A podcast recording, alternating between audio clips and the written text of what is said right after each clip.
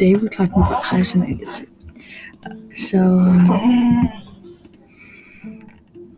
Introduction. Hide and AIDS is a very dangerous disease, because at first you'll have bumps on your arms, and it will then change to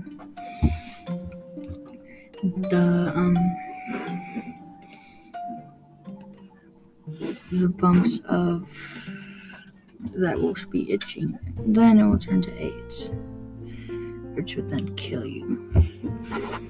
The biology is that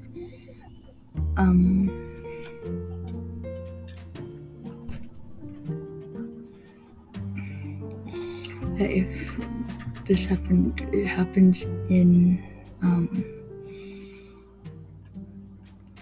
South Africa, I think.